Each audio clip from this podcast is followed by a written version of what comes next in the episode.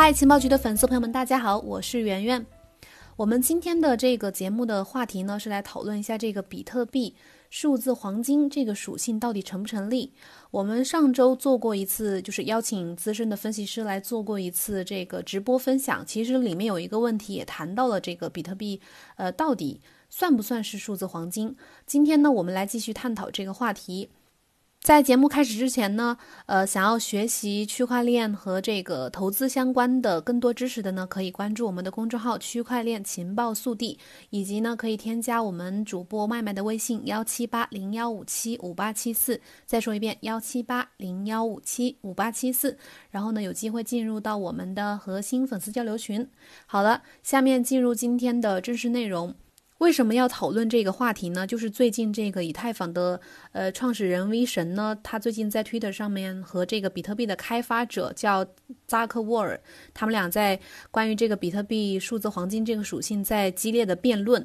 最近这个比特币开发者呃扎克沃尔他在 Twitter 上面说，这个比特币。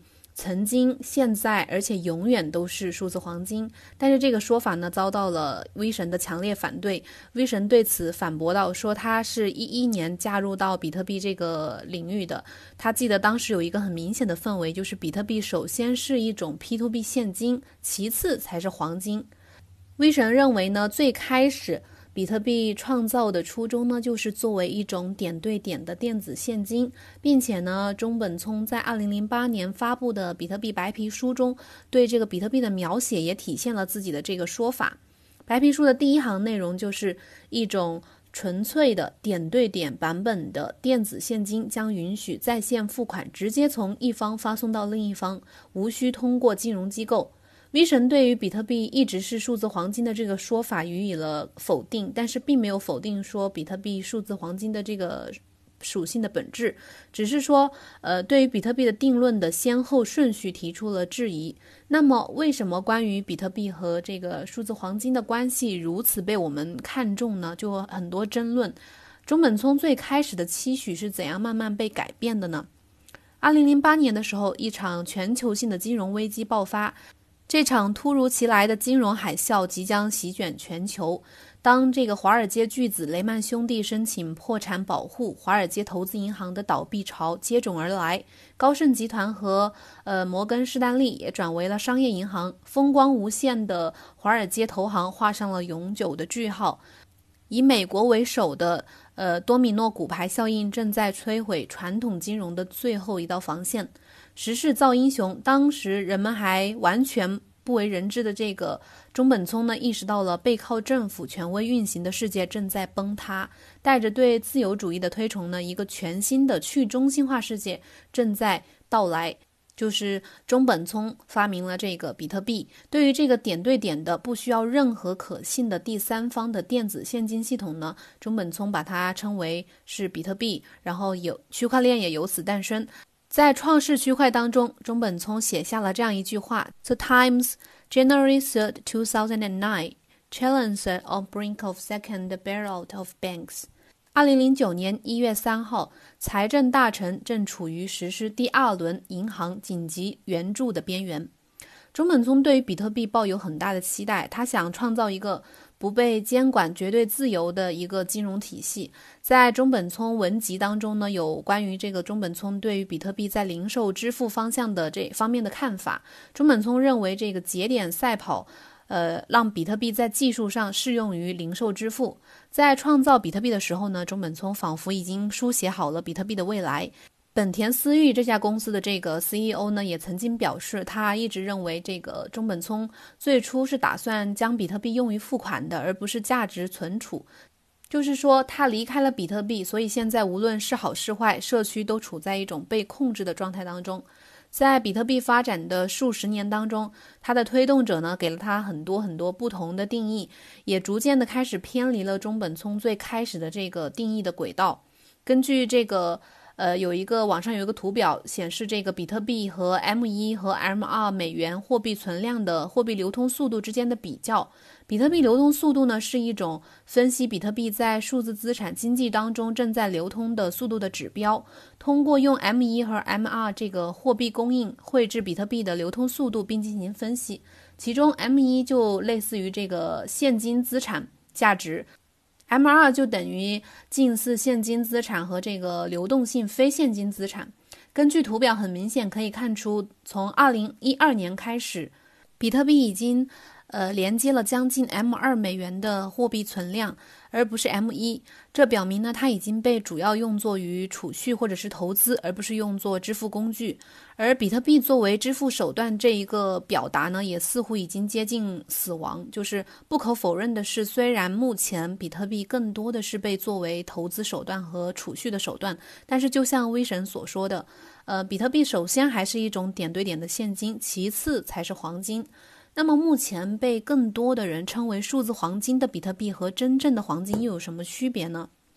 第一点，两者都是货币，但又都不是货币，因为它们可以用于购买商品和服务，所以可以被称为货币。但是根据定义呢，货币是作为交换媒介和被广泛接受的流通支付手段。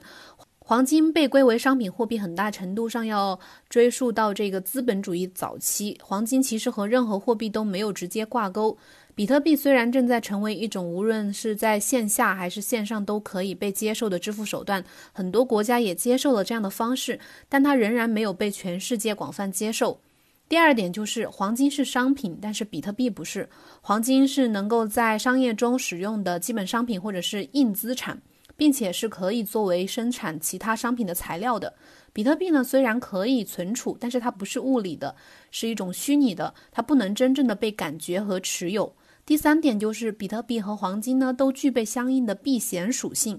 比特币和黄金都是罕见的，或者说有固定的发行量，它们的价格呢存在波动性，都能作为对那种呃对那些缺乏法定货币和货币政策的信心的替代投资品。黄金能被作为避险资产，是我们一直都知道的，因为它已经获得了全世界的一个广泛的认知，认为它是有价值的。但是，比特币的避险属性是怎么来的呢？它为什么会被呃以前会被称作是数字黄金呢？其实，在比特币的发展历史中呢，有曾经有两次超越黄金的价格，因此才有了这个数字黄金之称。而现在，很多人认为比特币也有很强的避险属性，所以才有越来越多的人把比特币称为数字黄金。那什么是避险资产呢？避险资产就是指的是随着市场的变化，价格不会波动太大的一类比较稳定的资产，比如说黄金啊、美元啊等等。比特币是如何被人们呃逐渐纳入到避险资产的这个考量范围当中的呢？很早以前呢，就有人把这个比特币和黄金进行了一个相关性的调查。这个数据显示呢，比特币和黄金之间的相关性是零点四九六，甚至在某些特定的时刻飙升到了零点八二七。这个相关系数。呃，如果是越接近一呢，就表示越是正相关；如果是越接近负一呢，就表示是越负相关。根据这个数据得出呢，比特币和黄金的移动方向其实是相同的，越来越接近的。而在这个经济动荡的这个环境当中呢，比特币的以下几点属性也是可以完全吸引到这个投资者来投资的。第一点就是比特币交易不需要第三方认证，区块链网络本身就保留了所有交易的公开记录。第二点就是比特币能够，呃，目前能够摆脱世界各国政府和银行系统的这个控制。第三点就是比特币使用者可以用计算机或者是移动设备来进行，呃，及时的实时的交易。第四点就是比特币是世界公认的货币，可以用于在一个国家之内，呃，直接购买另一个国家的商品。并且呢，比特币的这个发行数量是有限的，相比黄金，感觉是更稀缺的。况且现在越来越多的人呢，已经认同了比特币的存在。也许比特币暂时还不能算作是一个呃合格的稳定的避险资产，但是可以当做是避险工具，来避险这个其他有些国家的这个货币贬值的可能性。虽然目前比特币在这个避险属性上还达不到黄金的级别，但是有一点。比特币在防伪方面其实是比黄金做得好的。黄金要证明不是假的，还需要很复杂的技术设备和专业人士。普通老百姓呢是难以辨别真伪的。相比之下，比特币在这方面是更有优势的。这段时间呢，由于这个疫情的原因，全球金融都在大幅的动荡。美国的确诊病例呢已经超过了二十四万，大家都处于一种极度的不安的状态当中。当大家疯狂的。呃，购买黄金进行避险的时候呢，黄金作为罕见的物品，肯定不能同时的满足大量的人的这个购买需求。而在接下来的金融市场当中呢，比特币很可能成为黄金的一个呃替代品，被大家来购买来进行呃避险。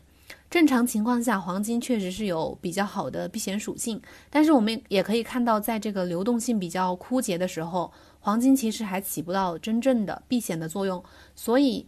避险属性这种东西呢，是一个类似的比较虚的东西，就是我们也不能太迷信，还是要具体情况具体分析。比特币诞生于社会动荡的时期，它本身在诞生之初就已经埋下了自身的这个避险优势。在时间的冲刷之下，随着比特币被更多的人来知道、来认可，加上政府对比特币以及这个区块链技术的支持，比特币在未来呢，或许某一天可以成为一个真正的避险资产。当然，我们也不能忘掉比特币它的另一个属性，就是它可以用来支付，可以，我们可以期待它未来呢，可以真正的落地到这个零售支付这个场景当中。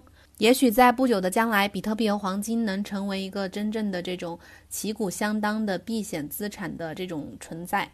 好了，今天的呃，以上就是今天的节目的全部内容，感谢大家的收听。大家有如果有什么好的看法的话，可以在我们的节目下面留言。学习完记得打卡哟。